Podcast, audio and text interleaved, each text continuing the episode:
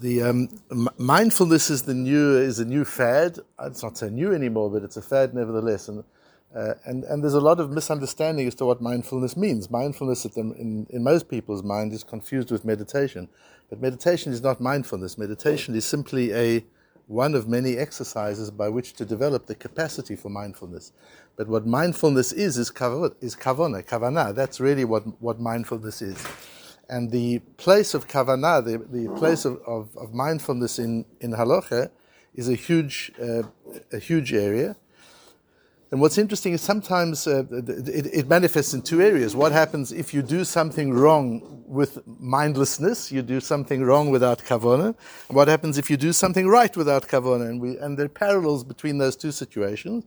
In, in Daf Chav Gimel, both on Amud Aleph and Amud Beis, we've got the Machlokes Rabbi Yehuda and Rabbi Shimon about the Dover She'en Miskavin being also remuted. If you do if you do something without kavona, you do something wrong without kavona is it is it also or is it mutter? Rabbi Yehuda says also. Rabbi Shimon says mutter, and we pass. And I'll give you here's an opportunity just to run through the whole. Um, uh, have you got a, have you got a copy of the sheets?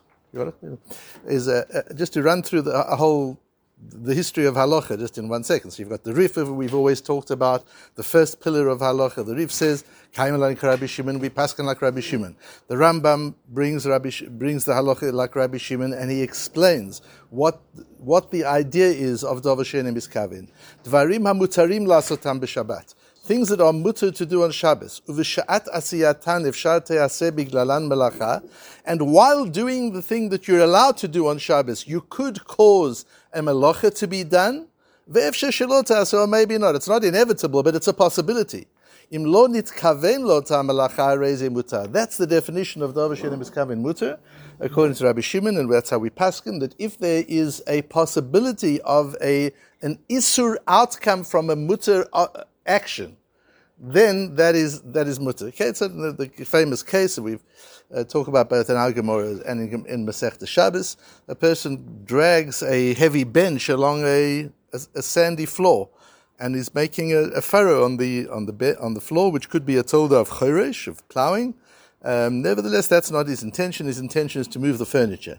And the Rosh. So there we've got the three foundations of halacha, the Rif, the Rambam, the Rosh all paskening like Rabbi Shimon, and therefore the Shulchan Aruch in Simon Shin Lamed Zayin says Dova Sheini Miskavin Muter v'Hu Psik Reisha. A Dova Sheini Miskavin is Muter. Again, according to the mm-hmm. Rambam, the definition you're doing something which is mutar, but there's a possibility of a, an outcome which is asur. But your intention was not on that outcome, nor was it inevitable. That's psikresha. Psikresha means it was inevitable, nor was it inevitable. But if it was inevitable, you can't say that wasn't my intention. You, you can't turn the switch on and say, I didn't intend the light to go on. That wasn't my intention. I just wanted to play with the switch. That's a ratio. You know that when you turn the switch, the light goes on, and you can't use intention to split the, the action and the outcome. Because in those cases, the action and the outcome are integrated. They're not two different things. When the action and the outcome are integrated, kavana doesn't play a part. But if the action and the outcome are not integrated, that means the outcome is not inevitable, then kavana is what we look to. Um, the Sha'ar HaTziyun on the Mishnah Berurah and that Shin, Lamed Zayin says, Afilu b'mokan de miskaven iki isu He brings, we'll see that's brought in halacha by everybody, almost everybody, that when, even if you're talking about an isu it's still mutter. So if, for example, you weren't switching the light switch on, you were playing with the time switch, and it wasn't inevitable that the lights would go on as you were, as you were fiddling with the time switch, but you moved something, whatever happened, it happened that the lights went on. You say, I really was just trying to change the time, I wasn't trying to turn the lights on. It's not a psik even though there could be a doraisa involved, the, um, it would still be mutter. Uh, the Aruch HaShulchan develops it further. Davar she'enu mitkaven mutar afilu bimlacha doraita. So he again goes along with the psak of the Mishnah Berurah and others.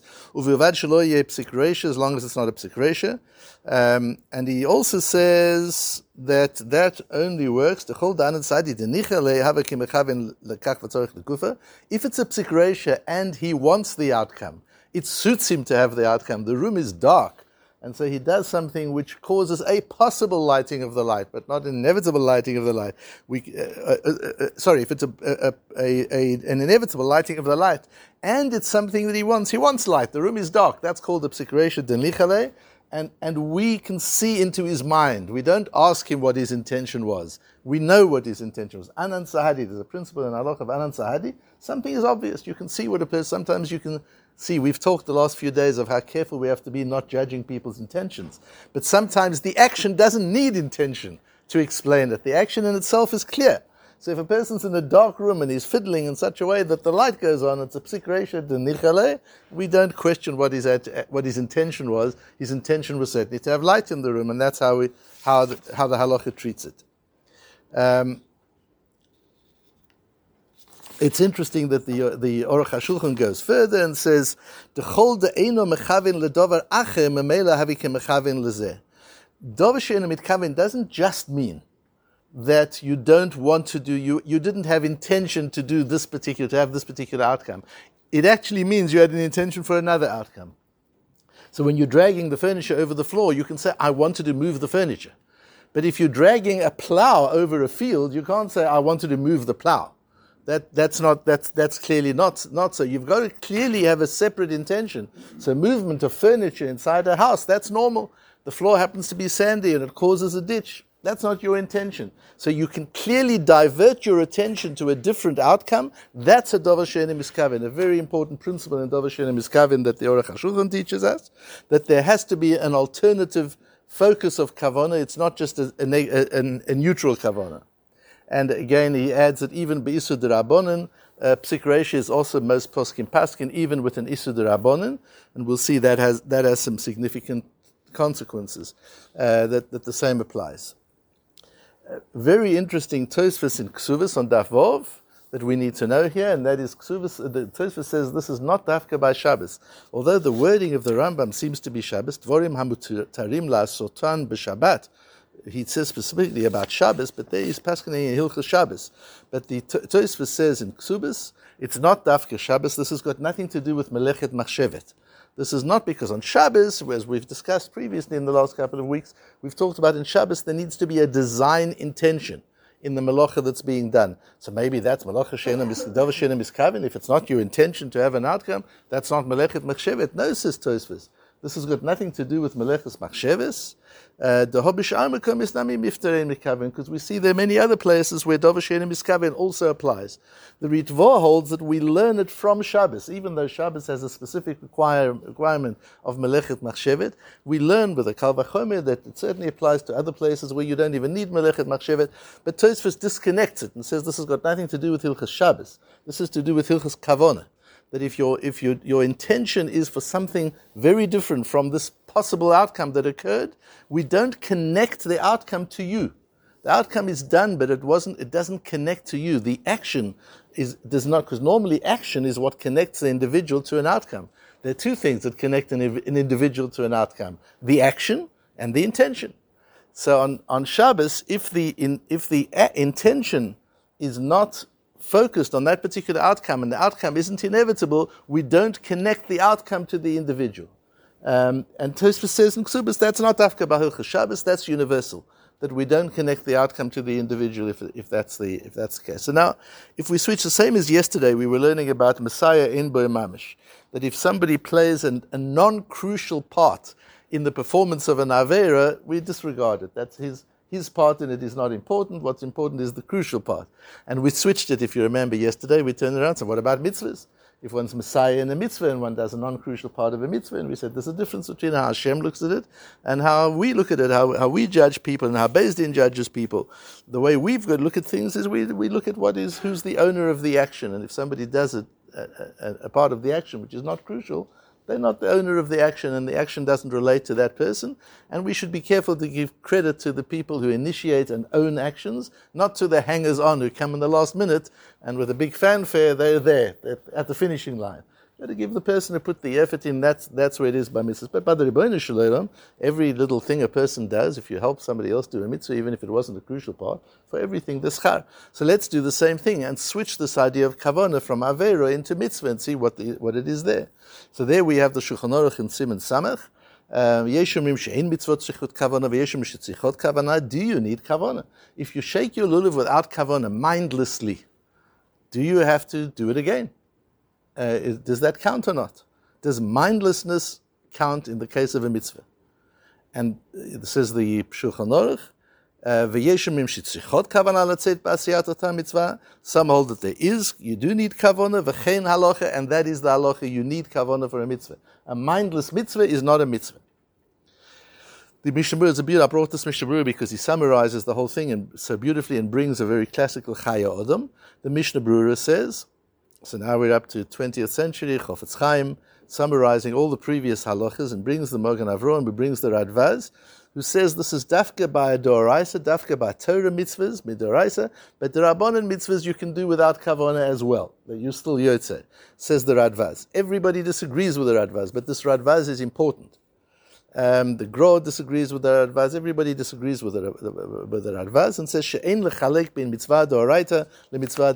And it makes no difference we're doing a mitzvah doraita derabbanan. This is not about seriousness of mitzvah. This is about uselessness of mindlessness.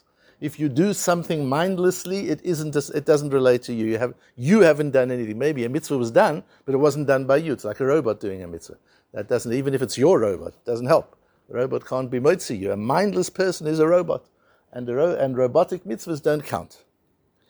Um, and then, so comes the question: Do you have to do the mitzvah again? You shook your lulav and esrog, but without kavanah, do you have to do the mitzvah again. So the din is yes, you do have to do it again, but not with the brocha. Why? Because the brocha is the rabbonon, and we're concerned for the shita of the radvaz. So the radvaz, and you remember we came across the radvaz the other day when we talked about the shita mukubetzet from Egypt, shita mukubetzet, who was a rebbe of the of the Arizal, but was also the the compiler of the Shita Mekibetzet, the curation of all the Rishonim on, on Shas, the most brilliant, brilliant work of, of the of the Shita Mekibetzet, was the Talmud of the Radvaz, who was the Godel Israel in Egypt um, at, at that time.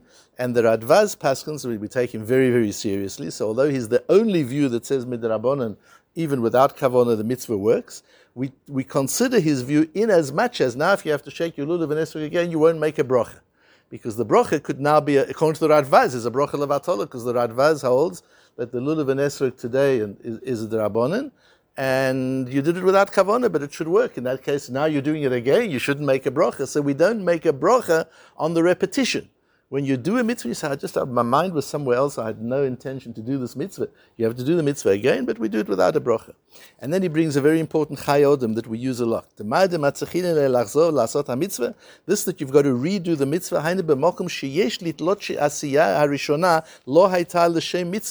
This is a little bit like the obverse side of, of, of Where does this apply that you have to do the mitzvah again is if you could have been doing it for something else. So you're taking your lulav and esrog, and, and you could have been trying to swat a fly. There's a fly flying around the place and irritating you, and you your intention could have been to swat the fly. You're blowing a shofar to, to listen, or you're learning Va'etchanan, you're just learning it and, and, you, and you happen to say Kriya Shema in Parashat Va'etchanan. So your mind is on learning, your mind is not on saying Kriya Shema Chodome. Avalim Kore Kriya Shema Kederech Shanu Korim B'Seder Tefillah. But if you're saying Shema in Shul like we normally do, just you didn't have your mind on it. V'chen Shachal Matzo, Tzakav, Natal Lulav. Or you'd used your Lulav and Esra, Shelo Kivein Latzet.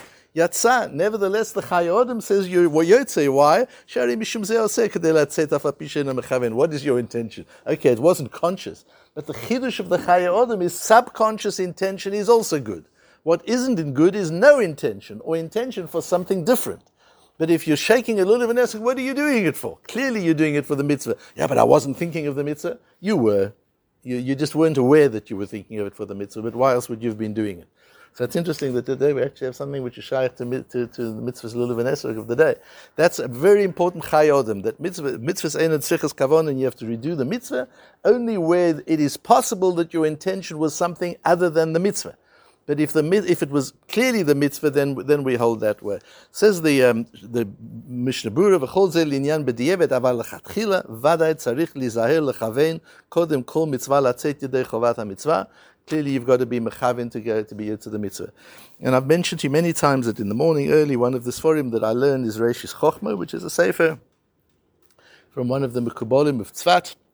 He was at the time of the Ari, uh, a Talmud of Ramesh Cordovero, and his Sefer Reishis Chochma verges on the, it, it, it, it, deals with the, the, the foundation, really, really three foundations to the Reishis Chochma. There's the Yalkut Shimoni, the Midrashim, there's the Zohar, and there is the Chovas Halvovis. So it's an interesting combination of, of, uh, of Chazal, of Zohar, and of Mussar.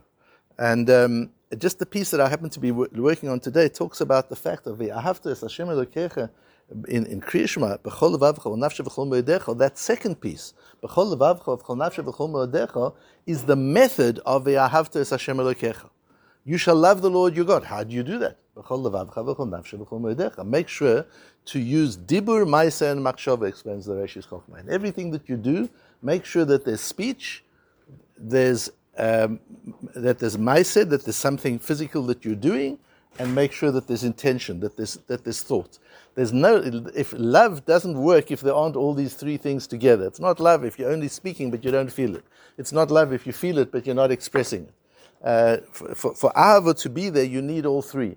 It links up. He doesn't say this, but it links up also to the um, to the Hilchos Kiddushin. Although you can be yotze with any one of kesef, shtar, or bia, but but uh, conceptually you need all three. Kesef is an action, and shtar is your mouth, is your words, your communication, and bia is your feelings and your thought. You need all three for a relationship to exist, and a relationship with Hashem based on the Zohar, the Reshis Chochmah says you need all three all the time. And that's why this machshava, this kavana part, is such an important part, both in Averas and in mitzvahs. If the kavana is missing, there's a piece, one of the three pillars of the action is missing. It's an action that's, that's without commitment, that's without emotion, that's without thought. And, it, and when it comes to an Avera, there are times when it doesn't count. But on the other hand, also when it comes to a mitzvah, there are times when it doesn't count. And that's why it's important that at all times we do our mitzvahs with dibur, we, we, we say the brocha, we do whatever we need to do with our, with our mouths, with our maaseh, that we do the action, but that there's also machshava at all times. There's mindfulness and awareness of what we're doing, why we're doing, and what our intention is.